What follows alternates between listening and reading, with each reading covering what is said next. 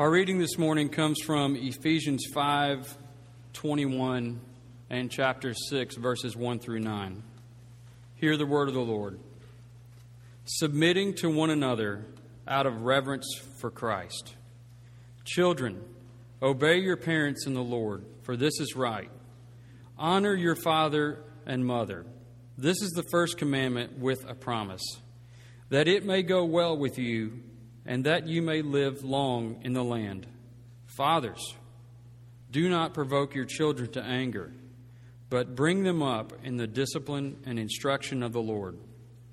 Bondservants, obey your earthly masters with fear and trembling, with a sincere heart, as you would Christ, not by the way of eye service, as people pleasers, but as bondservants of Christ doing the will of God from the heart, rendering service with a good will as to the Lord and not to man, knowing that whatever good anyone does, this he will receive back from the Lord, whether he is a bondservant or is free. Masters, do the same to them, and stop your threatening, knowing that he who is both their master and yours is in heaven and that there is no partiality with him. Let's pray together. God of mercy, God of grace, we return these gifts and tithes to you, you who gave them to us, asking that you would use them in order that the gospel would be proclaimed here and throughout the world in word and in deed. God, you are a giving God, and you have also given us your word. We pray that you would help us to believe, even at this moment, that none of us are here by accident, but by your appointment to sit beneath your word and to hear your voice. Father, you know that we gather together from different places in life, that some of us are sorrowful, and others joyful, some hurting and others comfortable, some despairing and others triumphant, some doubting and others confident, some anxious and others calm, and some who appear to be very, very good and others who appear to be very, very bad. However, we come this morning, we pray that you would help us to know that we really are all the same that we are all far more sinful, that we are all far more broken than we know. And so we pray that you would remind us today as we sit beneath your word that you have moved towards us in our brokenness. You have moved towards us in Jesus so that in him we might be both far more broken than we can imagine, and at the same time, far more secure, far more loved, and far more accepted than we ever dared dream possible. So, in your mercy, we ask that you would show us Jesus today, in whose name we do pray. Amen. Please be seated. And at this time, I invite the children ages 3 to 6 to be dismissed to Children's Church. You can make your way to the back of the sanctuary now. Uh, last week, when we were together last week, we jumped back into the book of Ephesians, and we took a big chunk in chapter 5, uh, chapter 5, verses 1 through 20. And now, what we're going to do is we're actually going to skip over the end of chapter 5 and what Paul says about marriage, and we're going to look at this passage that we read earlier from chapter 6. And in a few weeks, we're going to come back to what Paul says about marriage, and we're going to we're going to actually spend several weeks together unpacking those verses together. So this morning, what I want us to do with these the verses that we have is I want us to consider the transformation that the gospel brings to our relationships. The transformation that the gospel brings, and we're going to look particularly at the transformation that the gospel brings to our families and to the workplace. You know, Jesus once said, um, He said, No one pours new wine into old wineskins. And Jesus said, If he does, the wine will burst the skins, right? It, so, and he says, And both wine and the wineskins will be destroyed or ruined. And so Jesus says, No, he pours new wine into new wineskins, right?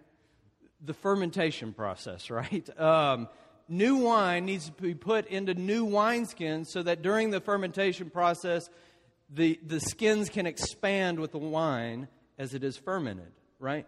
Now, obviously, Jesus didn't bring that up as a matter of scientific interest for us, right? Um, it was a metaphor. And I can't go into it in great detail, but Jesus was saying with that metaphor, among other things, he was saying, I am a revolutionary. Right? He was saying, if you try to contain me in the old ceremonies, in the old religious system, right, in the old traditions, if you try to contain me in those old forms, he's saying, I will burst right through them and destroy them. So, so think about it. What do revolutionaries want to do, right? They do not want to tweak policies, right? They want to overthrow the old system, right? They want to capsize the old governing authorities.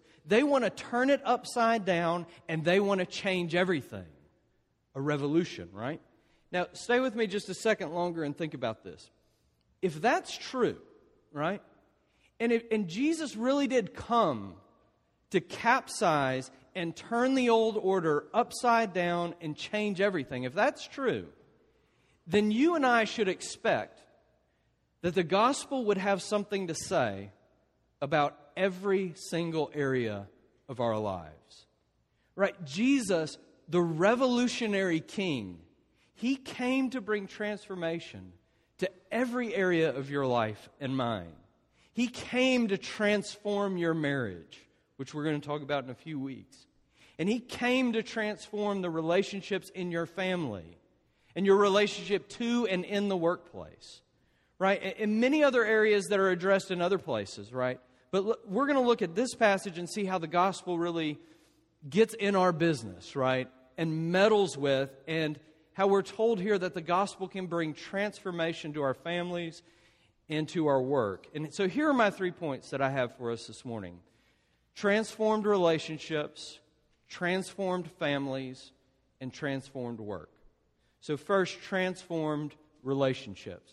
As one scholar puts it, chapter 5 verse 21 is a hinge verse, right? It's a hinge verse, he says, to the entire following section. See, it's, it's a literary bridge from one, one passage to another. See, here's what's going on here, and we saw some of this last week if you were here. The Apostle Paul was saying in the verses that came before this in chapter 5 that we need to be, we need to be filled with the Spirit. You remember, don't get drunk on wine, he says, but be filled with the Spirit, right? And so the Spirit, we, we saw this last week, the Spirit brings us a new and deeper joy, right? And He does this because the Spirit doesn't come, right, to deaden our senses. He doesn't come to numb the pain or block the pain. The Spirit comes and wakes us up to the beauty and wonder of Jesus and what He has done.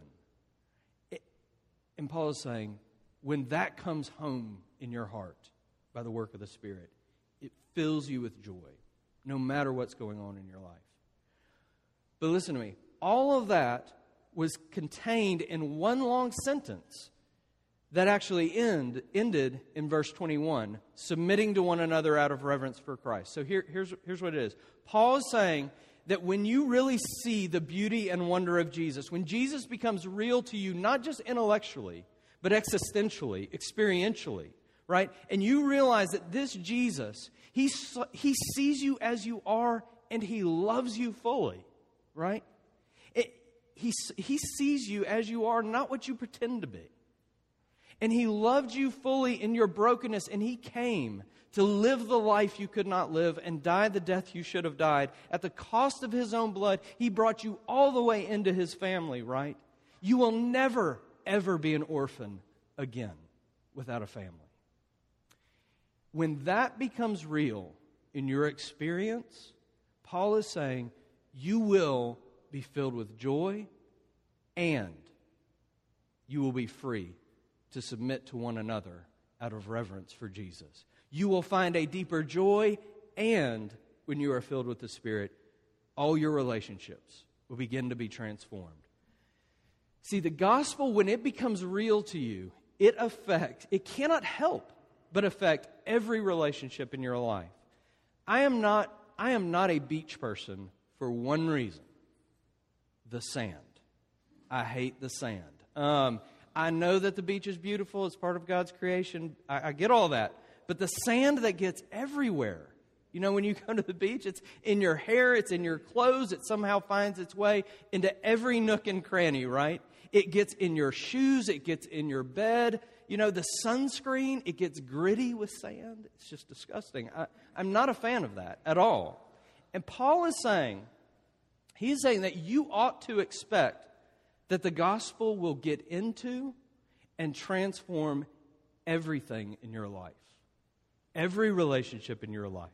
It will get into and work its way into every nook and cranny. Jesus did not come to live and die for you to tweak policies. He is a revolutionary. And he came to change everything, to leave nothing in your life and mine untouched by his grace. Look, we try, all of us do this.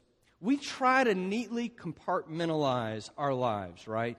And so we seal off work relationships from family relationships, and public life from private life, and church relationships from neighborhood relationships, and so on and so on. And Paul is saying the gospel, it goes after all of your compartments. Like sand, it finds a way in to bring transformation everywhere. How so? Because the gospel is not simply about changed behavior and changed practice. The gospel comes to thoroughly change and transform character and motives. God wants to change you from the inside out in all of your relationships. You know, I was thinking about this the other day, um, and I was thinking about how we hate it. I mean, we hate it when other people treat us superficially, right? We hate it like it's like it's nobody. I, I, I mean, we resist it with everything in us. You, you know, when someone says, Yeah, I know what you're like, oh, we can't stand that, right? Don't lump me in to some superficial, you know, stereotypical category. How dare you do that? You know, if you're from Louisiana, like I am, you get this all the time. Um, you crazy Cajuns. Um, you know, or, or what about, maybe bring it home a little bit more. What about when your spouse reacts to something you've done, right? and he or she paints a caricature of you off of that action, right? Without listening to the complexities of your motivation, only dealing with you externally and unwilling to engage your heart. That infuriates us when people treat us like that. Listen, the wonderful grace of the gospel is good news. It is the best news, right? But at the same time, grace is not safe and it is not tame. Right? It works its way like sand down into every nook and cranny of your life to change you from the inside out. Over and over again, the Bible is assuring you that grace will never, ever deal with you superficially. And you know why, don't you? It's because God is after the real you. He is after your heart and mind. He wants the real you and me. He wants a deep, intimate, thorough relationship with us. And that is both wonderful and, if we are honest, a little terrifying, right? The grace that sets us free, it also demands that all of our relationships be transformed. So here we go. We're going to look at chapter 6, verses 1 through 4, second, to see the demand the gospel places on the family, how the gospel comes to transform our families. And I want to start with what Paul says to parents or to fathers, and I'm going to come back in a few moments uh, to tell you why I think he wor- uses the word fathers here. But please recognize, we can't go into any great detail here, but you need to recognize how transformative this really is. In this culture, children were regarded as property, right? They had far less rights than even the slaves that are mentioned in the next section. Um, that we're going to talk about when we get there. Fathers treated their children however they wanted to treat their children. right? Fathers could kill their children if they wanted to. They could inflict the death penalty upon their children. The Roman world was not kind to children. And so Paul is saying, look how the gospel comes in and transforms the family. And negatively, he says to the fathers, do not provoke your children to anger. And you know, there are two main ways, I think, that you can provoke your children to anger by, by either over disciplining them or under disciplining them, right? By over discipline, right? By demanding things beyond their capacity and being unreasonable with them, right? By being, you know, some kind of fault finding police with them, right? Condemning and belittling them. Abuse, physical, sexual, verbal, emotional, right? Shaming, guilt, manipulation but also by under discipline, you can provoke them to anger.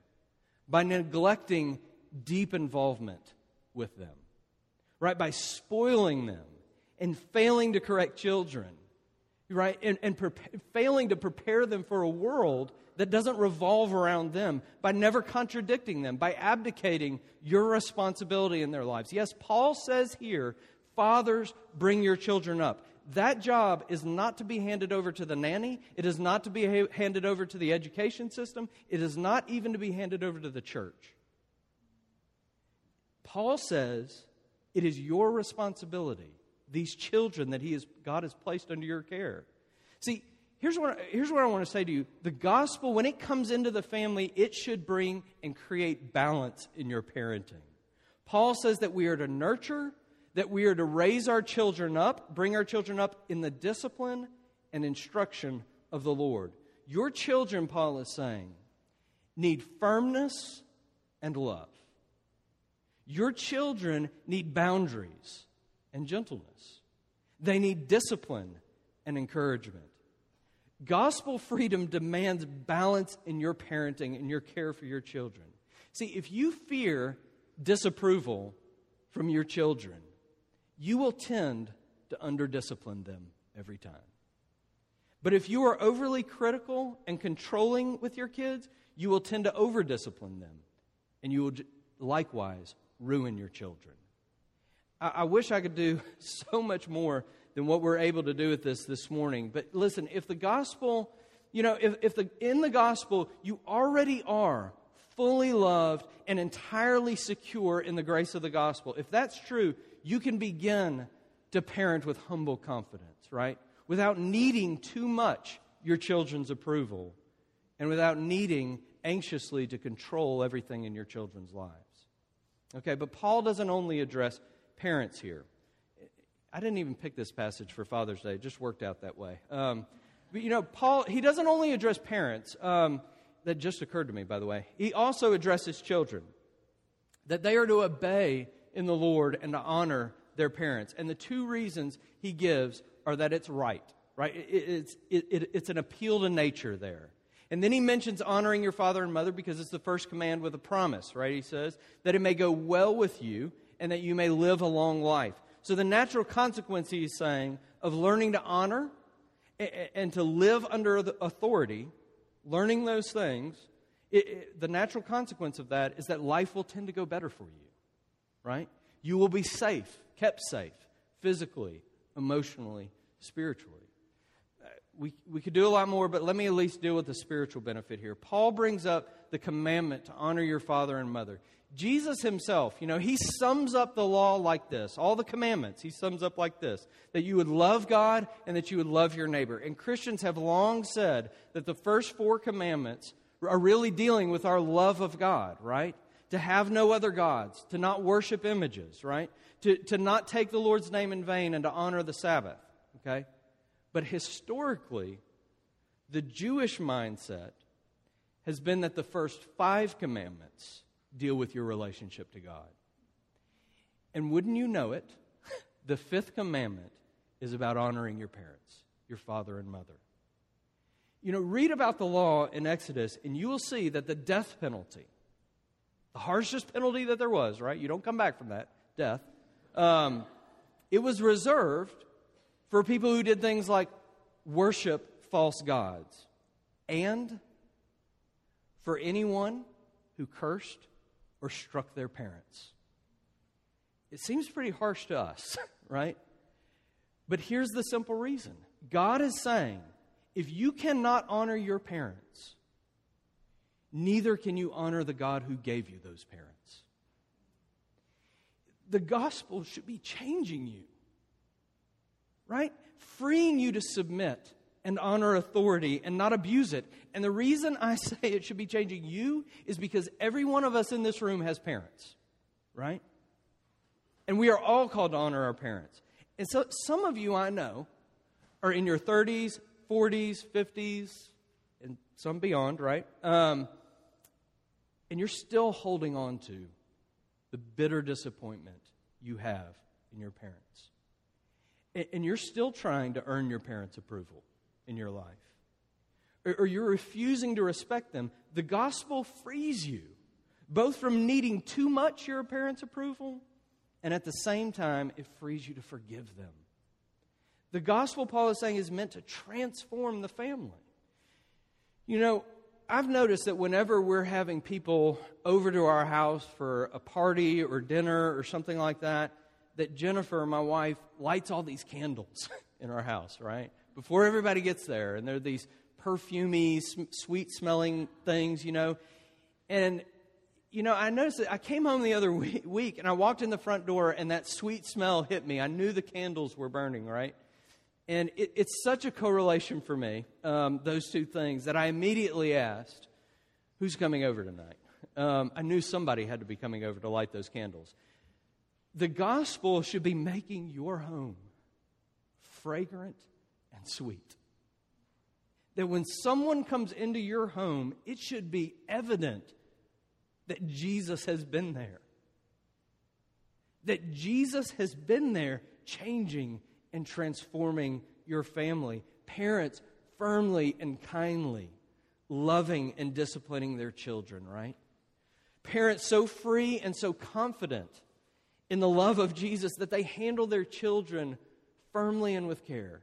Children honoring and loving and obeying their parents out of freedom and in love for Jesus. Now, last, we need to turn and see how the gospel transforms work in verses 5 through 9. Okay, give me a few seconds here to recalibrate your thinking about these verses. When we read bondservants or slaves, right, and masters, it is virtually impossible for us not to have some kind of mental picture in our, in our minds of American slavery. It is a part of our shameful past and baggage. But you need to understand and know that the slavery that Paul is speaking into was very, very different than American slavery, right? It would be far better for us, I'm going to argue, to think of the relationship of employee to employer here. It's estimated that at this time there were something like 60 million slaves in the Roman Empire. That's one third of the entire population of the Roman Empire. This slavery was not based on anything racial, and it wasn't for a lifetime. Slaves were usually released by the time they were 30 years old. In fact, slaves were released so often that one of the Caesars had to introduce restrictions to curb the trend. It was happening so often. Being a slave was not a matter of belonging to a different social class, right? That's hard to get our minds around. But a slave had the same social standing in that culture as his master had. You could not distinguish slave from master in appearance in this culture. People often sold themselves into slavery, right, for job security or to get Roman citizenship. Slaves owned property, they even owned other slaves. Their jobs ranged from custodial work to salesmen to basically CEOs of companies. I'm not trying to make the argument that this was a good system, okay? I, I, wish I had more time to deal with this, but it was at least very, very different from the slavery we tend to picture, right? We need to think more along the lines of employee and employer here when it comes to this passage. Now, take a glance at these verses and just think how about this for transformation? Paul is saying, no matter what your job is, right? You're, you're a, whether you're a stable boy or a CEO, whether you're a grocer or a lawyer, whether you're a farmer or a banker, Paul is saying you are now working for a new boss. And his name is Jesus, and he is the King of Kings. He is the maker and sustainer of everything. He is the beginning and the end, and he is the lover and redeemer of your soul. Paul is saying you have to start looking through your earthly boss to your real boss, Jesus. See, this means that no matter what you do, your job is not just a job, it is a calling from Jesus. If you're a banker, if you're a lawyer, if you sell insurance, if you're a stay at home mom, that is your calling in life. So listen, if you're a banker, how are you caring for that corner of God's world, right? Bringing order to chaos, right? Being just and equitable, stewarding God's gifts and his resources. And if you're a lawyer, you're working for justice in a broken world, upholding order and good laws that keep all of us safe. Right? If you're a stay at home mom, that is your corner of God's world that he has called you to work, called you to work. What what happens if no one cleans your house? If no one ever cleans your house, someone will die. I was I had to, I was a biology major. I had to take microbiology, and it freaked me out. If no one cleans your house, someone is going to die. It, it's true. Your job, no matter what it is, has meaning in God's economy, is what Paul is saying. You serve a God, listen, you serve a God who is at work right now, redeeming all things and in your corner of the world, you have an opportunity, whether you're a stay at home mom, a banker, a lawyer, salesman, whatever, you have an opportunity to participate in the renewal and restoration of God's world. And if this is true, that your work is a calling, then this means everyone, from the grocer to the custodian to the dry cleaner, should be treated by you with dignity and respect. Because God is meeting your needs and mine.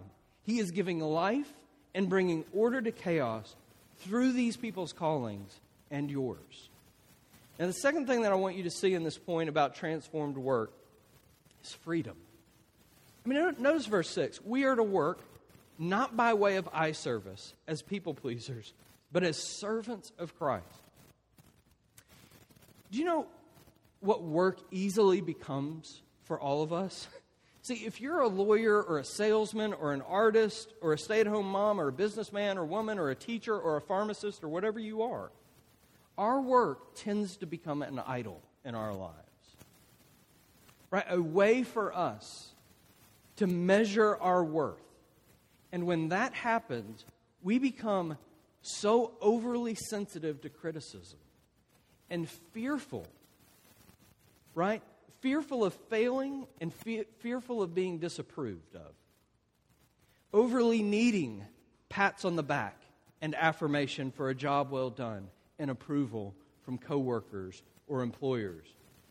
But Paul is saying, do you realize how the gospel brings transformation?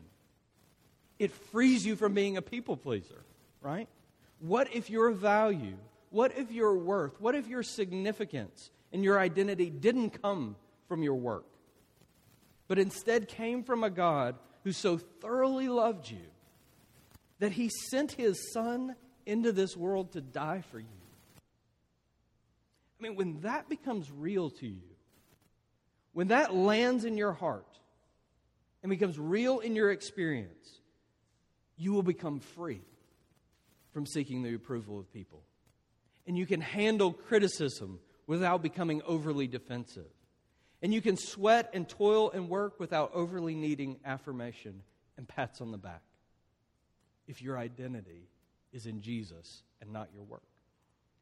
And then, very briefly, I love how Paul says in verse 9 masters, or we could say employers, do the same to them, right? If you have someone that works for you or under you, Take this same gospel into your heart and let it transform the way you treat them. What does he say? Stop threatening them, right? Mutual submission and service. Stop manipulating people. right? The gospel should be causing you to treat everyone with dignity and respect and with sincerity. It should be causing you to treat people as people, like they count and they matter.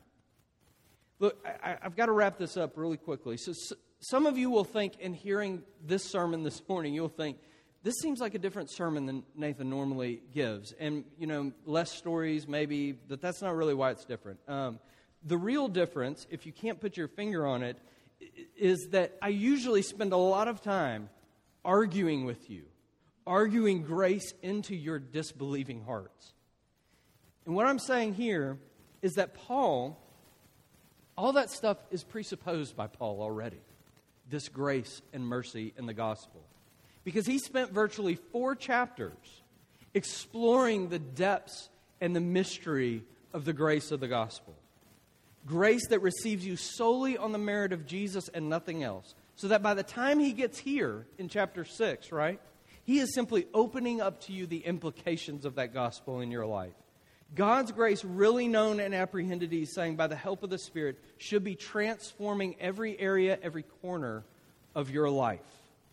Now, let, let me end like this, okay? Paul, in those opening verses, he used the word fathers when he was talking to parents. See, if you had read through the whole book of Ephesians in one sitting, hopefully that word fathers would already be echoing in your mind by the time you got here. Because nearly every other place, in chapter 1, verses 2 and 3, chapter 1, verse 17, chapter 2, verse 18, chapter 3, verse 14, chapter 4, verse 6, chapter 5, verse 20, over and over again, that word has been used to describe a believer's relationship to God. In Jesus, through Jesus, God has become your Father, Paul is saying. He sent his only son to the cross, and on the cross, his true son lost his father's love, so that now you would know that you can never lose this father's love. Because Jesus took the curse for you. See, you fall into your loving and gracious Father's arms, and Paul is saying, it will begin to change you it will begin to transform the way you parent and the way you relate to your earthly parents. And what about work? When Jesus began his public ministry, right? His calling, his work, when he began, heaven was ripped open, we're told. And the Spirit, like a dove, descended upon him, and a voice from heaven was heard. And that voice said, This is my Son, whom I love. With him I am well pleased. You and I, we are so, we are so, so very hungry for words like that, words of approval like that. With him, with her, I am well pleased. I am satisfied. I am delighted in them. You know, and so often we chase those words in our work. You know, that's how we'll know we matter. That's how we'll know we measure up if we can perform and earn words like that. But the gospel says to you, you can never earn words like that. You cannot earn words like that. You could never do enough to earn words like that. You could never succeed enough to earn words like that. But the gospel says this at the same time those words they are freely given to everyone who trusts in Jesus because he lived the life you could not live. He alone earned those words for you. And he died the death you should have died and took the punishment in your place. And now the gospel says that the God of heaven and earth, he beams in delight over you. This is my son. This is my daughter. With him or with her, I am well pleased and satisfied and delighted. Here's what I'm telling you Jesus, He's the one master who really did become a servant for you. He is the one master who can set you free. He is the one master who came to start a revolution and change everything about your life from the inside out with the grace of the gospel.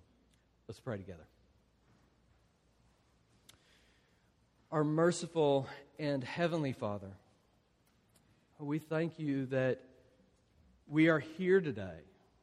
We thank you that we are here today by divine appointment to sit beneath your word and to hear you speak to us.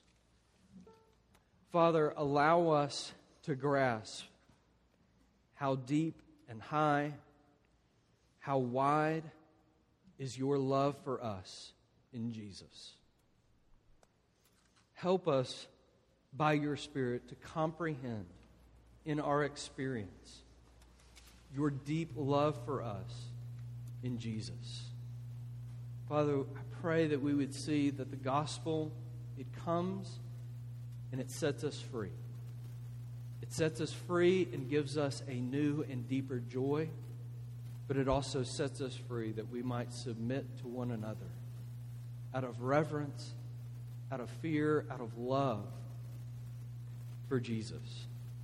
And so, Father, we pray that your gospel would be brought to bear in our families, that it would change the way we relate to our parents, that it would change the way we parent those you have placed under our care. Father, we pray that it would be brought to bear in the place we work.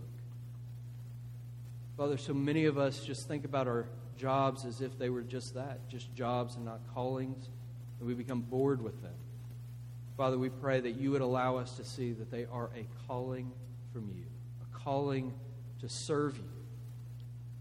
Father, we pray that we would, in the workplace, that your gospel would change us in the way we treat one another, that we would treat one another as people, as people who matter, as people that need to be treated with dignity and respect. Father, bring this transformation because of what we have in the gospel a Father who loves us, who will never leave us and never forsake us, a Master who came and died to set us free. In Jesus' name we pray. Amen.